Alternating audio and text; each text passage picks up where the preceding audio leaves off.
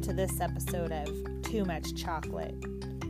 This is the season for fun families, parties, and these days, Zoom meetings. Sometimes the pressure of all these things you have to do during the holidays can make you feel overwhelmed, stressed, and give you anxiety. We all have it.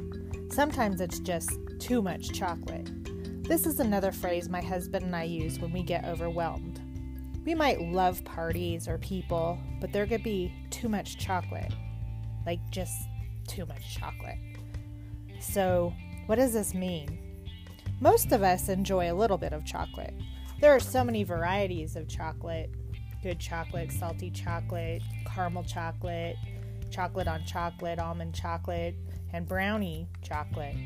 It's so good in the beginning, but if you keep eating too much chocolate, you'll start to feel sick. You'll have an overdose of chocolate, too much chocolate, and you feel like crap.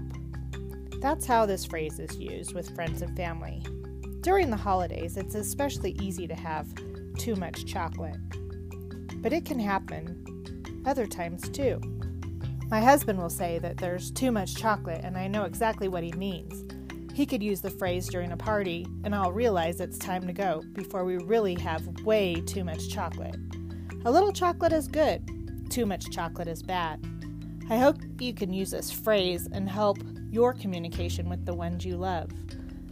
I can be too much chocolate for my kids, and they can tell me, basically, Mom, too much chocolate. You just need to eliminate some of the extra chocolate that you're dishing out. So now you have two very awesome communication tips from me. You have the phrase too much chocolate, and from last episode, you have the chicken call or the check in call. You remember that? You chicken, check in with your loved ones once or twice a day and save all your questions for that one good chicken call.